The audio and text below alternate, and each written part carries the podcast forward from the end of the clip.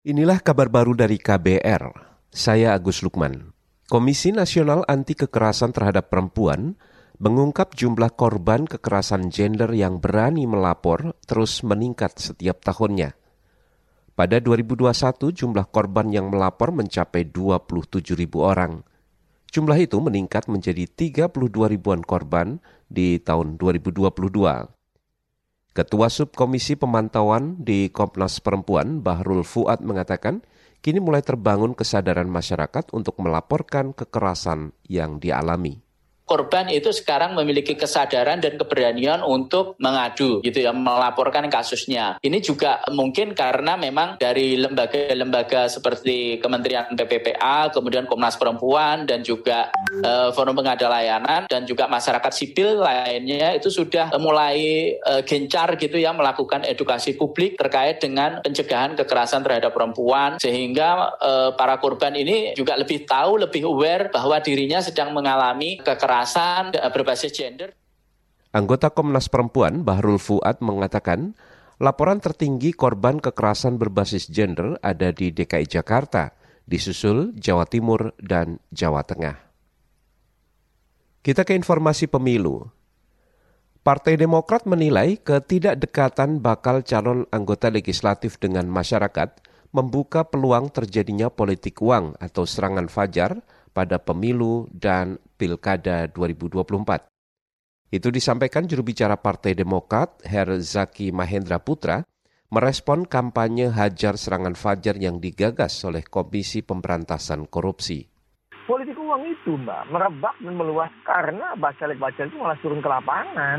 Nggak nggak mau turun ke lapangan mau aja terpilih aja gitu loh. Nanti nitip uang sana ada yang janji suara berapa? Ada yang janji suara berapa? Dititip uang. Boom. Kan begitu ya kan? Nah karena itulah bagaimana bisa mencegah politik uang itu? Ya turun sebanyak mungkin ke masyarakat termasuk AHY serap aspirasinya ya ketahui harapannya perjuangkan harapannya ya kan? Suarakan di ruang publik suarakan di parlemen ya dan bantu Juru bicara Partai Demokrat Herzaki Mahendra Putra mengimbau masyarakat bersikap dewasa dan skeptis dalam menghadapi berbagai ancaman pada pemilu mendatang.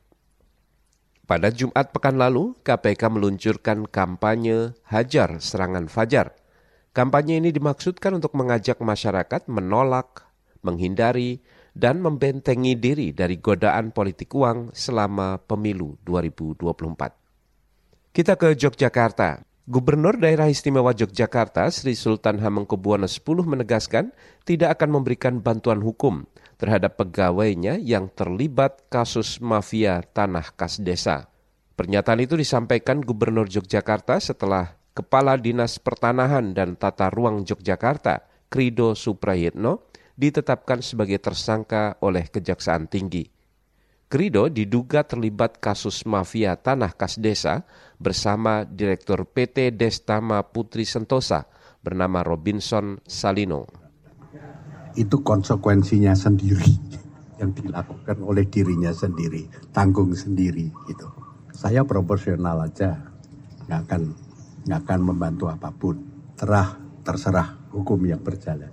Siapa pun, saya kan sudah bicara, siapa pun yang melibatkan diri untuk TKD berhadapan dengan hukum. Ya tega, saya juga tega.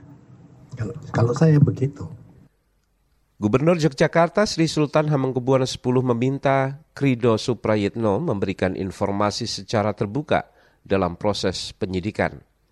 Ia menyayangkan tindakan Krido yang seharusnya mengawasi penggunaan tanah kas desa, namun malah bekerja sama dengan mafia tanah. Demikian kabar baru dari KBR, saya Agus Lukman.